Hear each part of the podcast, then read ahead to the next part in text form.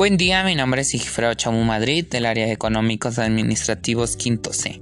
Bueno, les voy a hablar de la importancia del reconocimiento y manejo de nuestras emociones. Es muy importante saber esto, ya que a través de nuestras emociones tenemos acceso a un reconocimiento realmente muy valioso sobre nosotros mismos, porque representan una parte fundamental de nuestra identidad. Eso quiere decir que nos sirve de guía para llegar a nuestra propia felicidad. Bueno, hacer una buena gestión de las emociones implica aprender a reconocernos y saber cómo las vamos desarrollando en nuestra propia vida. Las emociones están constantemente presentes en nuestra vida.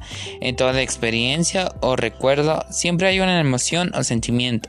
A veces vivimos sin ser conscientes de nuestro mundo emocional, sin darnos cuenta en lo que nos ocurre y de cómo nos sentimos en ese día. Descuidamos y no identificamos nuestras emociones. Esto sucede porque nadie nos enseñó a cómo identificar nuestras propias emociones. Para ir terminando, lograr identificar nuestras emociones es el paso primero para aliarse con ellas y así poder entender mejor cómo nos sentimos ante determinadas circunstancias. No poder hacerlo y hacer caso omiso de ellas es tirar piedras en nuestro propio tejado.